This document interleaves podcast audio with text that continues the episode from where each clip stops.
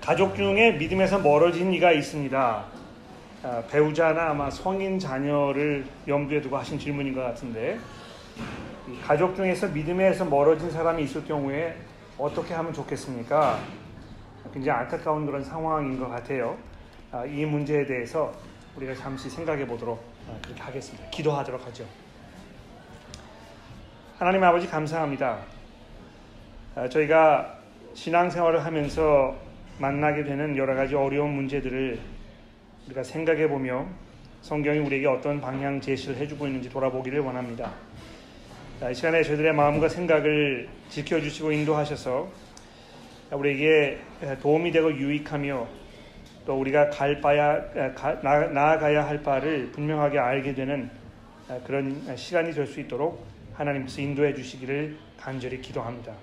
예수 그리스도의 이름으로 기도합니다. 아멘.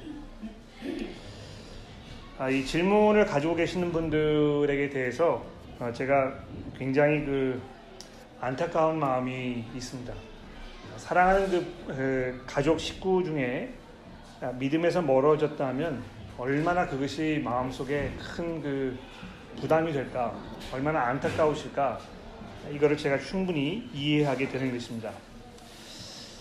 아, 근데 그 해결책에 대해서 우리가 생각해 보기 이전에 이 질문의 내용을 조금 살펴볼 필요가 있을 것 같아요.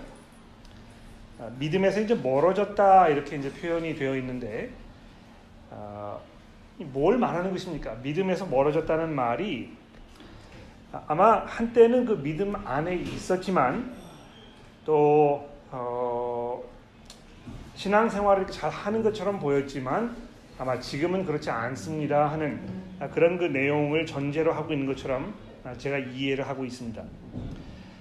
아, 근데 그 먼저 좀 말씀드리고 싶은 것은 정말 그분들이 믿음 안에 있었는지 우리가 솔직한 잣대를 가지고 한번 생각해 볼 필요가 있다는 것입니다.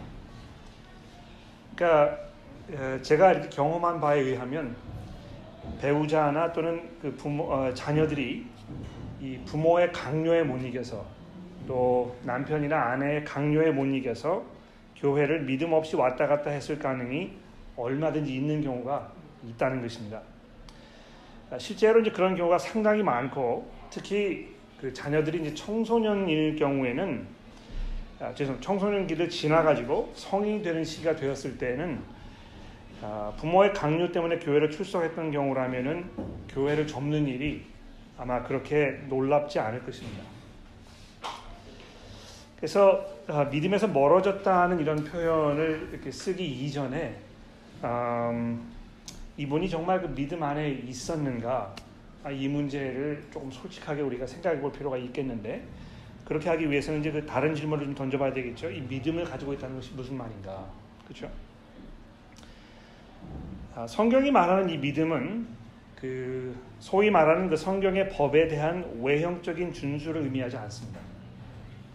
그러니까 뭐 음주 또 금주 아, 주일 성수 11조 뭐 이런 그 어떤 교회가 가지고 있는 어떤 규례들이 있지 않습니까? 신앙생활을 잘 하려면 이런 것들을 이제 잘 하셔야 합니다. 이렇게들 많이 이야기하는데 이런 것들을 준수하고 매일 교회 출석하고 주일학교 선생님을 하고 또 성가대 봉사하고 심지어는 뭐 선교 여행을 떠나고 이런 모든 것들이 이 사람이 믿음 안에 있는가 아닌가를 아, 판단하는 적절한 기준은 아니라는 것입니다.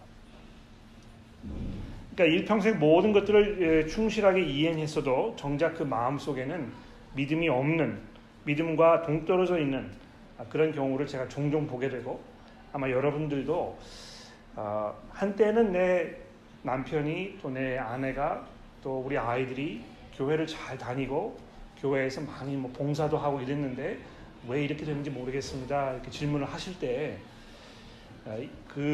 아, 남편이나 아내나 자식들의 마음 가운데 정말 믿음이 처음부터 있었는지 이거를 잘 한번 생각해 보는 것이 필요하다는 것입니다. 근데 아마 이런 현상이 벌어진 것에 대한 책임은 아, 교회와 또 가정 모두에게 있다고 이렇게 이야기할 수, 할수 있을 거라고 저는 생각을 합니다. 왜 그렇습니까? 믿음이라는 것이 복음을 들음으로 인해서 생깁니다. 그렇죠? 그러니까 이 로마서에 있는 말씀을 잘 보십시오. 로마서 10장 13절에 있는 말씀인데 아마 여러분 잘 아실 거예요. 로마서 10장 13절에 있는 말씀을 보십시오. 아, 누구든지 주의 이름을 부르는 자는 구원을 받으리라. 그런즉 그들이 믿지 아니하는 일을 어찌 부르리요? 듣지 못한 일을 어찌 믿으리요? 전파하는 자가 없이 어찌 들으리요? 그러나 그들이 다 복음을 순종하지 아니하였도다. 이사야가 이르되 주여 우리가 전한 것을 누가 믿었나이까 하였으니 그러므로 믿음은 들음에서 나며 들음은 그리스도의 말씀으로 말미암았느니라. 그러니까 이 믿음이라는 것이요 그냥 교회를 출석하는 어떤 그 종교 행위를 통해서 생기지 않는다는 것입니다. 그러니까 이 자녀들이나 또 배우자나 한때 교회를 출석했기 때문에 믿음이 있었지만 믿음에서 멀어졌습니다 이렇게 하는 그 표현을 조금 그 아, 올바른 그런 표현 방법인가에 대해서 우리가 생각해 볼 필요가 있다는 것이죠.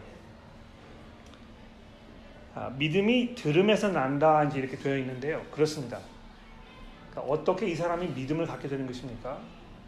복음이 잘 설명되고 그래서 아, 예수 그리스도를 향해서 돌아서야 할 필요가 그 사람에게 분명하게 전달이 되었을 때 그때야 비로소 하나님께서 그것을 통하여 그것을 통로로 해서 그 사람의 마음 가운데 믿음을 심어 주신다는 것입니다. 그러니까 믿음이 그냥 뭐 하늘에서 뚝 떨어지는 것이 아니고요. 믿음이 그냥 무턱대고 기도한다고 해서 생기는 것이 아니고 물론 기도가 정말 중요하고 필요한 그런 부분입니다만 이 믿음이라는 것은 복음의 전파를 통하여 생기는 것입니다. 그렇죠? 아, 한 걸음 더 나가서 믿음이라는 것은 이 확신이거든요. 그렇죠? 이 확신은 이것이 옳다고 인정하는 것이고 그리고 거기서 그치지 아니하고 한 걸음 더 나가서 내가 그것에 의지해서 살겠다는 결심을 하는 것을 말하는 것입니다. 근데 그러한 과정이 없이 그냥 이 교회의 어떤 그 문화 이런 것에 익숙하기 때문에 그냥 뭐 교회를 왔다 갔다 했을 경우에 좀 성인이 되게 되면 아, 회의를 느낄 수도 있고 더 이상 내가 이런 그 필요를 못 느낀다고 얘기할 수도 있고 아, 그래서 믿음을 소위 말하는 믿음을 저버리게 되는 경우가 비일비재하다는 것입니다. 그러니까 이, 지금 상황을 보십시오. 여러분이 앉아 계시는 이 건물을 보시면 이 믿음이 무엇인지 우리가 금방 이해할 수 있을 것 같아요. 아, 여러분들은 지금 이 건물에 대한 믿음을 가지고 이 확신을 가지고 이 자리에 앉아 계신 것입니다. 그렇지 않았으면 이 자리에 이렇게 편하게 앉아 계실 수가 없을 것입니다. 아, 지금까지 경험으로 봤을 때 이 건물에 들어가는 것이 굉장히 안전하다고 생각될 만한 그런 충분한 이유가 있는 것이죠. 그렇죠? 건물이 뭐 금이가 있는 것도 아니고 많은 사람들이 이미 들어와 있고 여기에 들어와서 아, 뭐 여러 가지 순서를 했던 것이 한두 번이 아니고 여러 번 벌써 이렇게 한 것이고 그래서 건물에 들어왔을 때 이게 안전하다는 확신이 있는 것입니다. 그렇기 때문에 지금 여러분이 그 믿음을 이렇게 앉아 있는 이 행위로 지금 나타내고 계신 것이죠. 그러니까 이 성경이 말하는 믿음이라는 것이 바로 그런 것입니다. 내가 아, 예수를 믿어야 할 그 이유와 그 근거를 분명하게 이해하고 아 그래서 내가 정말 이 그 믿음을 갖지 아니하면 안 되겠구나 하는 그런 확신이 있는 상태를 가지고 있어야 그래야 믿음이 있다고 얘기할 수 있는 것이죠. 어, 성경이 말하는 믿음은 어디에 근거한 것입니까? 나에게 하나님을 무시하고 아, 제 멋대로 하나님으로부터 독립해서 살고자 하는 그런 못된 습성이 있다는 것. 또 그것이 나의 삶은 물론이고 내 주변의 사람들의 삶에도 막대한 영향을 미치고 보다 중요하게 그러한 습성들로 하여금 하나님께서 나를 아, 진노하고 계신다 하는 아, 그런 분명한 이해가 있는 것입니다. 또 그런 상태를 계속하게 되면 하나님의 영원한 심판을 피할 수 없기 때문에 예수 그리스도를 의지하고 그분을 나의 구주로 모셔야 되겠다 하는 그런 확신 이것이 믿음의 근거인 것입니다. 근데 안타깝게도요 이런 사실들을 교회가 또는 부모님들이 가정에서 아, 정확하게 또 분명하게 지속적으로 이걸 가르치지 않는 것입니다. 그러니까 어, 어떤 면에서 이제 교회를 가게 되면 교회에서 이거를 가르쳐 줄 것이라고 기대하기 때문에 어, 집에서는 이제 그렇게 하지 않는 것이죠. 또 교회에 갔을 때 교회에서는 아 이건 너무 당연한 이야기고 모든 사람들이 다 알고 있는 것이라고 이렇게 단정을 짓고 그래서 어그 하나님의 용서의 그 의미와 또그 어, 그 필요성에 대해서 잘 분명하게 매번 이야기하지 아니하고 또 그게 오랫동안 지속이 되다 보니까 신앙생활이라는 것이 그냥 어떤 문화적인 또는 그 풍습적인 이런 것으로 전락해 버린 그런 상황이 벌어지게 된 것입니다. 자, 그럼 어, 뭐이 원래 그 질문으로 이제 다시 돌아가 볼 필요가 있을 것 같아요. 어, 이미 다 성인이 되어 있는 내 남편 또는 내 부인 또는 이미 다 자라가지고 성인이 된 이내 아, 자녀들 근데 도대체 어떻게 할 것인가? 어, 저는 그렇게 생각합니다. 사람이 9학년 이상, 15살 정도라고 생각할 수 있겠는데, 그때 정도가 되면 이 스스로 생각할 수 있는 능력을 갖기 시작한 때가 되는 것이거든요. 그렇지 않습니까?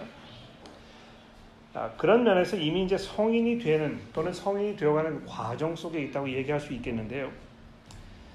아, 그런 정도가 되게 되면 아, 부모의 권유로 인해서는 더 이상 설득이 되지 않습니다. 그렇죠? 그러니까 아, 미리 여러분들에게 말씀드리고 싶은 것은 아, 아이가 어렸을 때, 그러니까 말을 할 수 있는 그 때가 되었을 때, 물론 그 이전도 그렇습니다. 이미 성경을 꾸준히 읽고 또그 신앙의 문제에 대해서 서로 얘기하고 이런 과정이 굉장히 중요하다는 것입니다.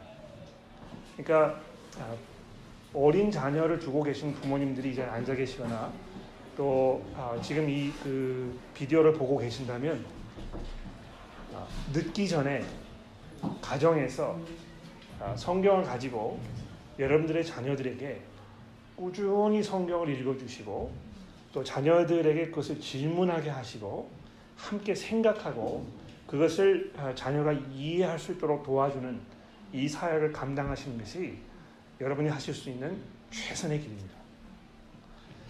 그러니까 굉장히 안타까운 건 뭐냐 하면 부모님들이 그 가정에서 자녀들에게 착하게 살아라.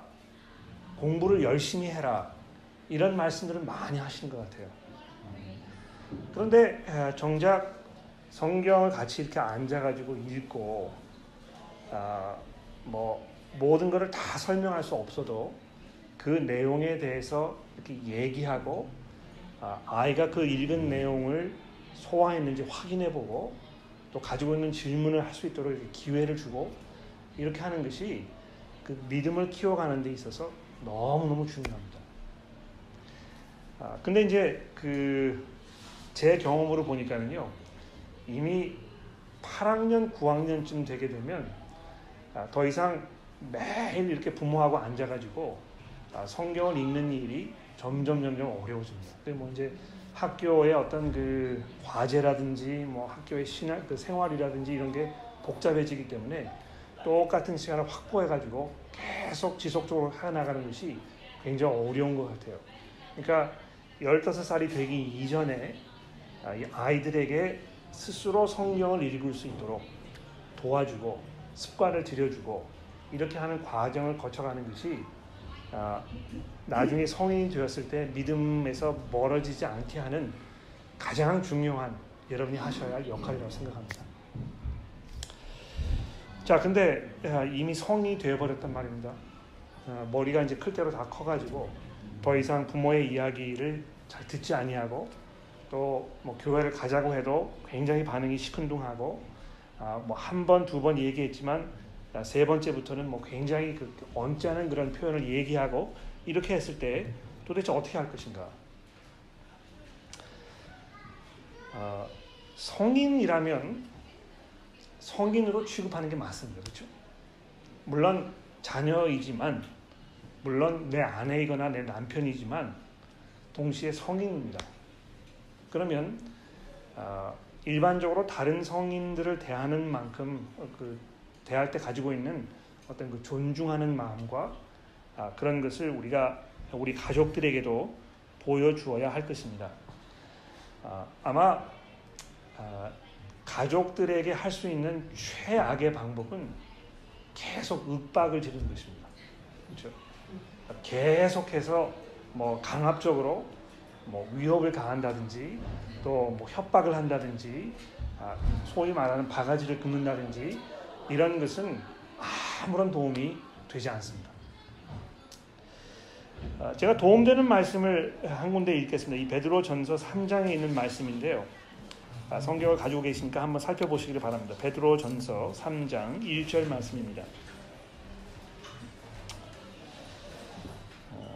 베드로전서 3장 1절. 자, 이 남편과 아내의 관계에 대해서 지금 말씀하고 있는데 베드로 사도가 뭐라고 이야기하는지 한번 들어보십시오.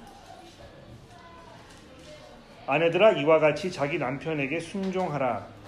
이는 혹 말씀을 순종하지 않는 자라도 말로 말미암지 않고 그 아내의 행실로 말미암아 구원을 받게 하려 함이니 너희의 두려워하며 정결한 행실을 봄이라 너희의 단장은 머리를 꾸미고 금을 차고 아름다운 옷을 입는 외모로 하지 말고 오직 마음에 숨은 사람을 온유하고 안정한 심령에 썩지 아니할 것으로 하라. 이는 하나님 앞에 값진 것이니라. 전에 하나님께 소망을 두었던 거룩한 부녀들도 이와 같이 자기 남편에게 순종함으로 자기를 단장하였나니 사라가 아브라함을 주라 칭하여 순종한 것 같이 너희는 선을 행하고 아무 두려운 일에도 놀라지 아니하면 그의 딸이 된 것이니라.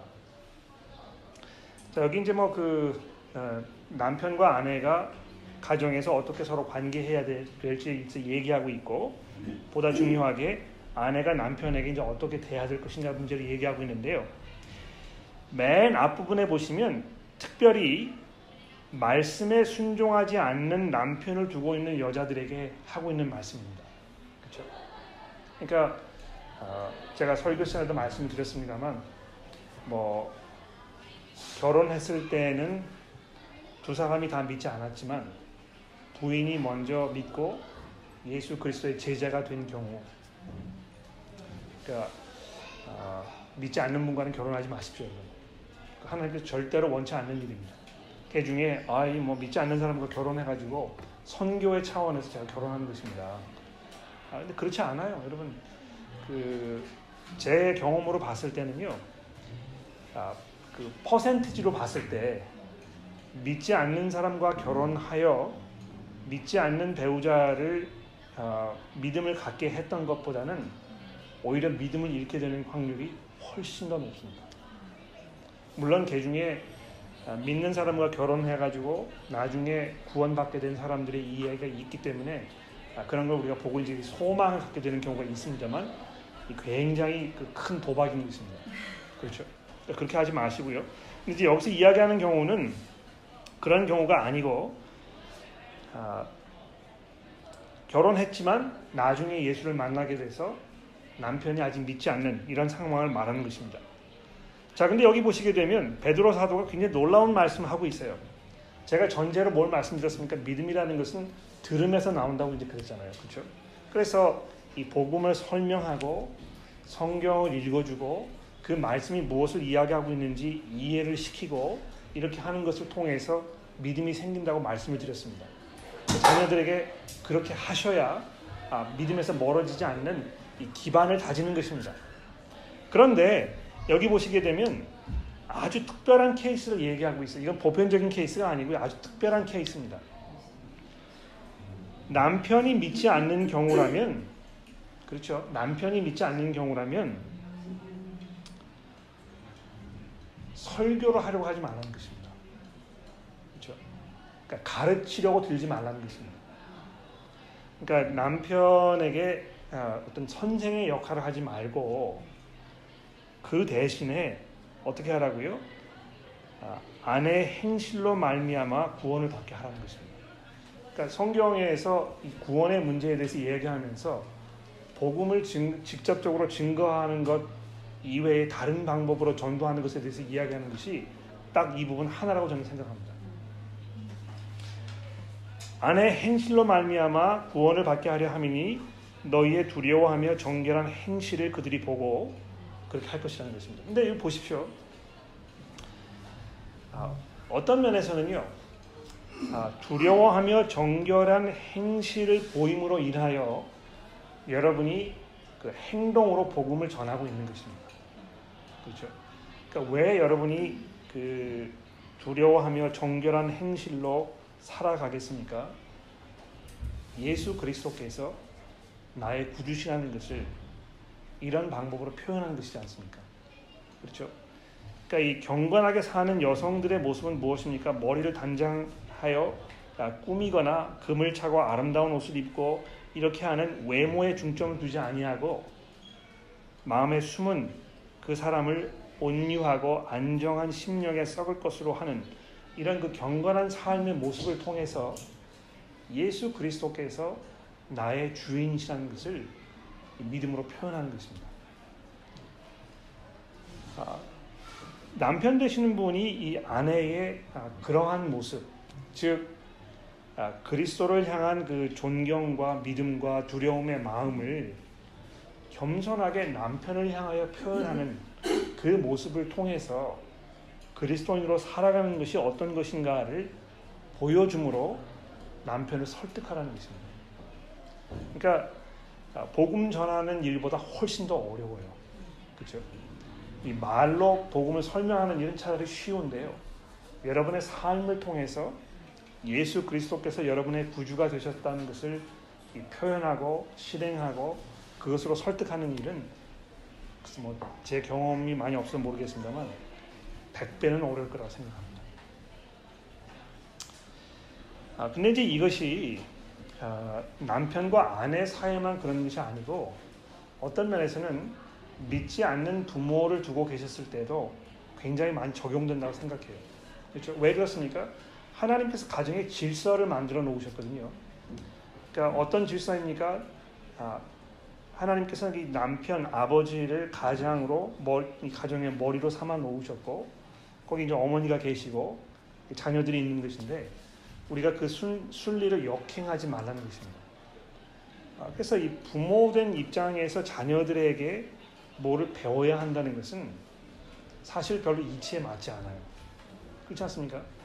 아, 부모의 역할이 무엇입니까? 자녀를 가르치는 것이잖아요.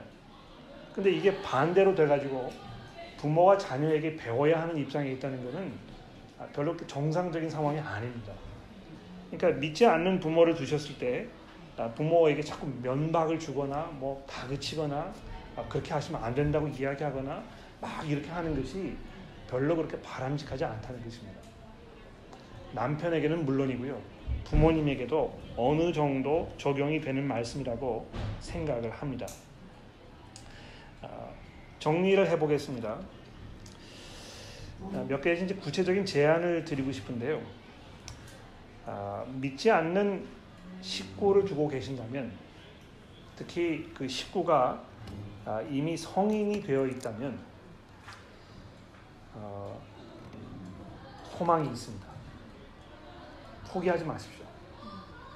하나님께서는 죽은 사람도 살리실 수 있는 그런 분이십니다. 그러니까 도저히 이 사람은 이제 그 예수 믿게 될 것 같지 않다. 아, 그런 그 생각이 드는 경우가 있잖아요. 그러나 바울 사도의 경우를 생각해 보십시오. 내가 예수를 만나기 이전에 하나님을 비방하고 교회를 핍박하던 죄인 중에 괴순이라 이렇게 얘기했다는 것입니다. 근데 그 사람이 아, 회심하여 예수를 증거하는 사람이 될 것이라고 누가 상상이나 했겠습니까? 근데 사도 바울이 그 자기의 그런 그 과거사를 이렇게 쭉 얘기하면서 얘기하는 것이 무엇입니까? 내가 하나님의 그 능력과 극률하심을 드러내는 표본이라고 얘기합니다.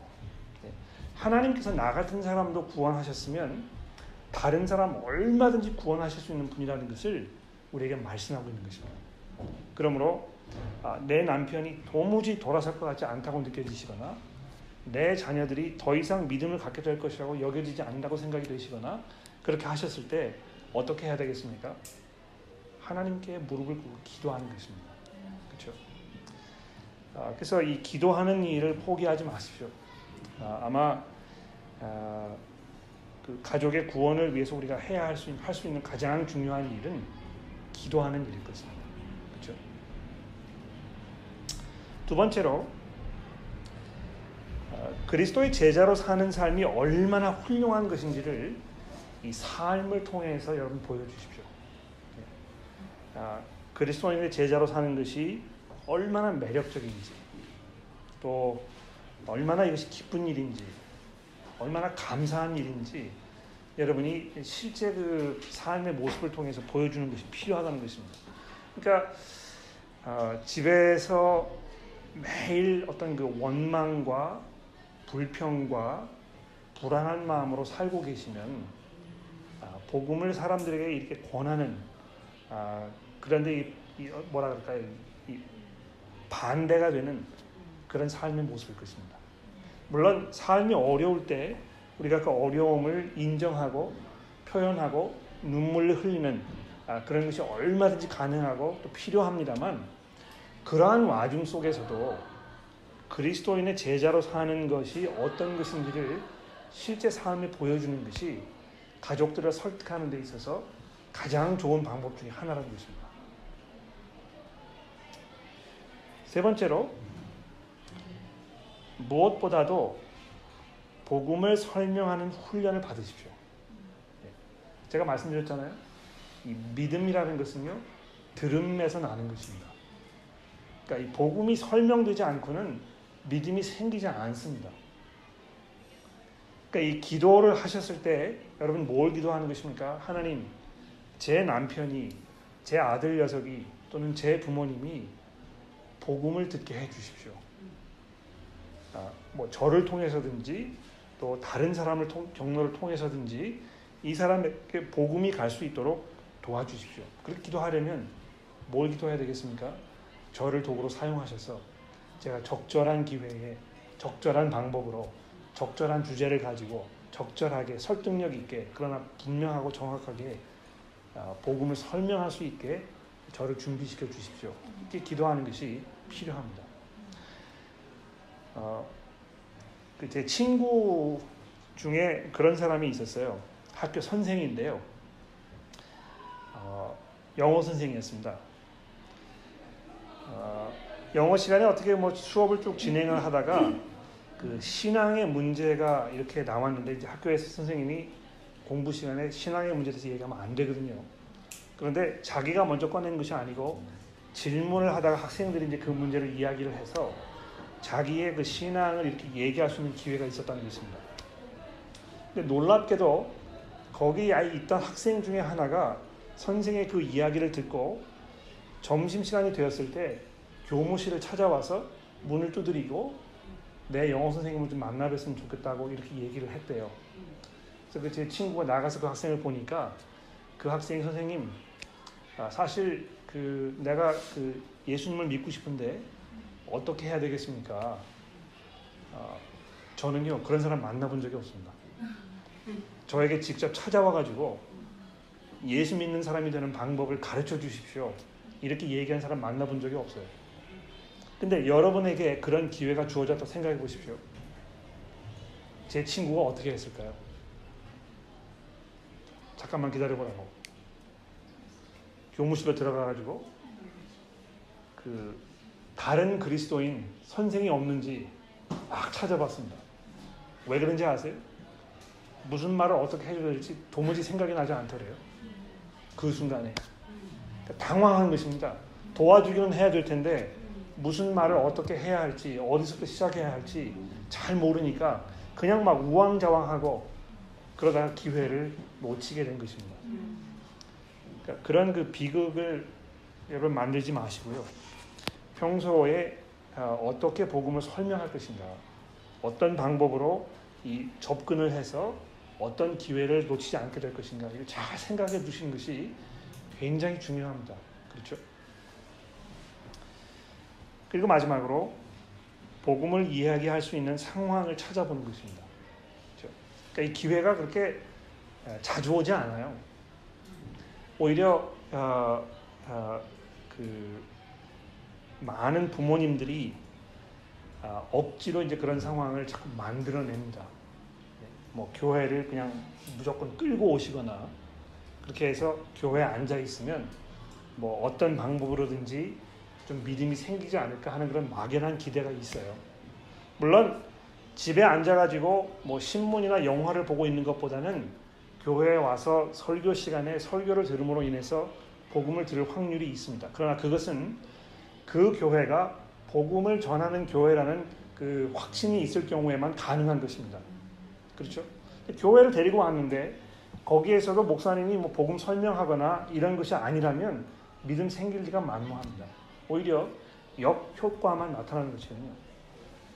그래서 이 복음을 들을 수 있는 복음을 이야기할 수 있는 상황을 찾아보는 것이 굉장히 중요한데 아, 이건 뭐 제 자랑이 아니고요. 이제 제가 그 우리 집에서 아이들과 함께 앉아서 이야기를 하면서 했던 거 하나만 말씀드릴게요.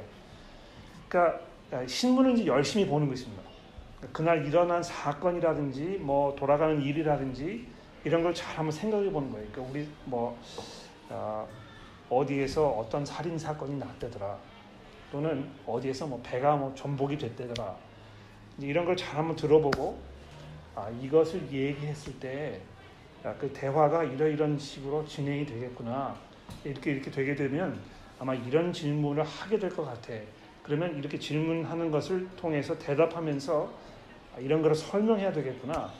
이런 거를 의도적으로 시간을 투자해서 생각해 보는 것입니다. 아, 그러니까 믿지 않는 배우자나 또 자녀를 두고 계시는 경우라면 아마 그 정도의 시간 투자는 하셔야 될 거라고 생각해요. 그렇죠? 아, 그렇지 않으면서 그냥 막연하게 아, 예수 믿게 해달라고만 기도하시면 물론 뭐 하나님께서 그 기도를 들으시고 여러분 기대하지 않은 방법으로 복음을 전하실 수 있을 것입니다. 그러나 여러분을 통하여 여러분의 증거를 통해서 복음을 들었을 때 얼마나 놀라운 일이겠습니까? 아, 그래서 이것을 제가 여러분들에게 말씀을 드리려고 준비를 해왔습니다. 추가 질문 있으십니까? 가정에서 알람같이 성경님 그런 모임을 어, 이렇게 좀 인도한다면 어, 뭘 참고해서 어떤 식으로 이렇게 좀 할지 좀 이렇게 구체적으로 네네. 알수 있으면 좋겠어요. 음, 좋은 질문 하셨는데요. 가정에서 아이들과 성경을 읽을 수 있는 어떤 그 구체적인 방법들, 뭐 자료들 이런 것이 있으면 소개해 달라 이제 말씀하셨는데 어, 굉장히 많이 있어요. 그 어, 자녀가 이제 어느 연령 연령층에 있는가에 따라 이제 다르겠는데 어, 초등학교를 들어가기 이전이거나 또 막 들어간 경우라면 어, 그 어린이들을 위한 성경이 있습니다. 근데 그 어린이들을 위한 성경 중에도 좋은 것이 있고 그렇지 않은 게 있거든요. 그러니까 저는 개인적으로 어린이들을 위한 성경을 너무 오래 사용하는 것을 저는 반대합니다. 그러니까 왜냐하면 사실 그거는 성경이 아니거든요. 그렇지 않습니까? 그러니까 뭐이 그 성경의 내용을 나름대로 요약을 해서 이렇게 그 해놓은 것이고 제가 어린이 성경을 많이 보니까 많은 경우에 그 내용이 잘못되어 있거나 엉뚱한 방향으로 그 가고 있거나 이런 게 비일비재합니다. 아 근데 그 예, 영어 한국 아마 이게 번역이 되어 있지 않은 것 같은데요. 영어 그 어린이 성경 중에 The Big Picture Bible이라는 바이블이 있어요. 아, 굉장히 좋은 잘 만든 그런 성경입니다. 그러니까 그것을 사용하셔서 이 초등학교 막 들어갔거나 그 전후에 있는 아이들에게 쭉 읽어주면 아마 도움이 많이 될 거라고 생각이 되고요. 그러나 이제 초등학교를 들어가서 어, 뭐이 자기 스스로 글자를 읽게 되는 2학년, 3학년 이렇게 정도쯤 되게 되면 아, Good News Bible을 곧바로 사용하시는 게 좋다고 저는 생각해요. 그러니까 얼마든지 그걸 읽을 수 있습니다. 그러니까 많은 분량을 읽지 못하더라도 아, 곧바로 그것을 읽는 것이 중요하다고 생각을 하고 아, 적어도 5학년, 6학년 정도가 되면 그러면 아, 그 굿뉴스 바이블 말고 New International Version이라는 성경이 있잖아요. 그 성경을 읽으면 그럼 좋다고 저는 생각합니다. 그렇죠? 아, 그래서 가능한 한 빠른 시일 내에 어린이 성경을 떼고 아, 우리가 있는 성경으로 빨리 이렇게 이전시켜서 그것을 쭉 읽어 나아가는 행동 그, 아, 그 여건을 마련해 주신 게 필요한 것 같고요. 두 번째로는 그 부모님이 읽어주는 것 그게 굉장히 주, 중요하다고 생각합니다. 그러니까 아이들이 어, 부모의 그 무릎에 앉아가지고 부모의 목소리를 통해서 이야기를 듣는 것을 굉장히 좋아합니다. 그러니까 저희 아이들도요. 어, 그 우리 제 아내가 성, 이렇게 뭐 책을 읽어주는 걸 굉장히 좋아했습니다만 특별히 제가 읽어주는 걸 굉장히 좋아했어요. 근데 남자들은 사실 그런데 시간 이렇게 할애하는 것을 별로 좋아하지 않습니다. 굉장히 귀찮고 시간이 많이 들어가고 그러거든요. 그런데 아버지들이 아셔야 할 것은 아이들은 아버지가 읽어주는 거 굉장히 좋아한다는 것입니다. 그래서 그 아버지들이 뭐 많은 양을 많은 시간을 할애해서 하지 않더라도 짧게라도 꾸준히 매일 성경의 일부분을 이렇게 읽어주는 그것이 굉장히 좋은 그런 그 어, 방법이라고 생각을 하고요. 그 다음에 어, 또 다른 방법은 그 식사 시간에 이제 그 저녁 시간 같은 경우에 가족이 이제 다 모이지 않습니까? 그 모이는 시간을 잘 활용하는 게 좀 중요한 것 같아요. 그러니까 어, 우리 한국 사람들은 식사를 만드는데 뭐 한 30분, 40분 정도 걸리고 먹는 데는 한 3분 정도밖에 안 걸리잖아요. 그렇죠? 1시간 걸린다고 그러셨는데. 한 시간 정도 걸리지만 먹는 데는 5분밖에 안 걸리잖아요. 그러니까 확 먹고 그냥 다 가버리는 것입니다. 그렇게 하지 말고 일부러 그 저녁 먹는 시간을 자꾸 늘리는 것이죠. 같이 앉아 있는 시간을 늘리고 거기에서 얘기하는 시간을 늘리고 근데 그 얘기하는 시간을 늘리는 것이 중요한 것이 무엇이냐면 중요한 이야기를 하지 않더라도 이 이야기하는 과정을 통해서 서로에 대한 이 신뢰가 쌓아가는 것입니다. 그렇죠? 그러니까 인간의 관계를 인간들이 서로 관계를 맺는 데 있어서 가장 중요한 것이 무엇이냐면 서로 소통하는 것입니다. 이 언어라는 것이 그래서 굉장히 중요한 것이거든요. 그러니까 말을 서로 많이 하면 할수록 이 신뢰 관계가 쌓여지게 되어 있습니다. 그래서 아, 아이들과 뭐 쓸데없는 이야기도 좋고 뭐그 어, 사소한 이야기도 좋고 이야기하는 시간을 많이 늘리시게 되면 간혹 가다가 그 중에서 아이들이 정말 하고 싶었던 궁금했던 그런 질문을 던지는 순간이 올 것입니다. 그러니까 저하고 우리 제 와이프도 그런 경험을 수도 없이 했어요. 그러니까 뭐 쓸데없는 이야기를 한 30분, 40분 하는 것입니다. 그리고 그게 이틀, 3일 이렇게 진행되거든요. 그러다가 주말이 되게 되면 그것 때문에 아이들이 어느 순간에선가 정말 중요한 질문을 할 때가 있습니다. 그러니까 그 기회를 찾기 위해서 그만큼 시간 투자를 하는 것입니다. 그렇게 하지 아니하시면 아이들의 어떤 그 어, 세계관 이것을 잘 형성하는데 굉장히 어려움을 겪으실 거라고 제가 생각이 듭니다. 그 정도로 말씀드릴게요. 제가 기도하고 마치도록 하겠습니다. 하나님 아버지 감사합니다. 어, 저희들 가운데에는 사랑하는 남편이나 아내가 또 우리의 자녀들 중에 우리 부모님들 중에 믿음을 갖지 아니한 아, 그래서 그분들을 위해서 오랜 동안 눈물로 하나님 앞에 기도해온 그런 분들이 계십니다.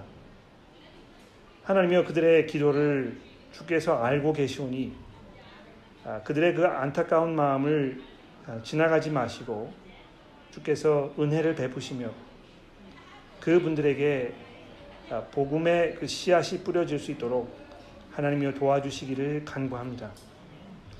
하나님 복음이 들어가야 믿음이 생긴다는 것을 우리가 알고 있사오니 주께서 은혜를 베푸셔서 그 닫혀진 그 마음 속에 강팍해진 그 마음 속에 아, 강철과 같은 그 마음 속에 복음의 빛이 뚫고 들어갈 수 있도록 하나님이여 도와주옵소서. 그것이 우리의 삶을 통해서 우리의 증거를 통해서이든지 또는 다른 사람의 수고와 노력을 통해서이든지 어떠한 방법이든지 간에 하나님이여 아, 복음의 그 어, 음성이 그분들의 마음의 귀 가운데 울려질 수 있도록 하나님의 은혜를 베풀어 주옵소서. 저희들이 매일매일의 삶 속에서 정말 예수 그리스도의 제자로 훌륭하게 살며 그들에게 이 복음의 영광스러운 그 삶의 열매를 보여줄 수 있도록 도와주시고 우리가 기회를 놓치지 아니하고 때를 얻든지 못 얻든지 주를 증거하기 위해서 우리가 준비하며 또 훈련하는 그런 삶을 살 수 있도록 우리 모두를 인도하여 주옵소서. 그러나 하나님 무엇보다도 결국 사람을 돌이키시는 것은 하나님이시오니 하나님이여 우리가 생각하고 있는 그분들을 주께서 기억하여 주시고 그들의 마음 가운데 하나님의 성령께서 들어가셔서 주께로 돌아서는 은혜가 있도록 인도하여 주옵소서. 예수의 예수 그리스도의 이름으로 간절히 기도합니다.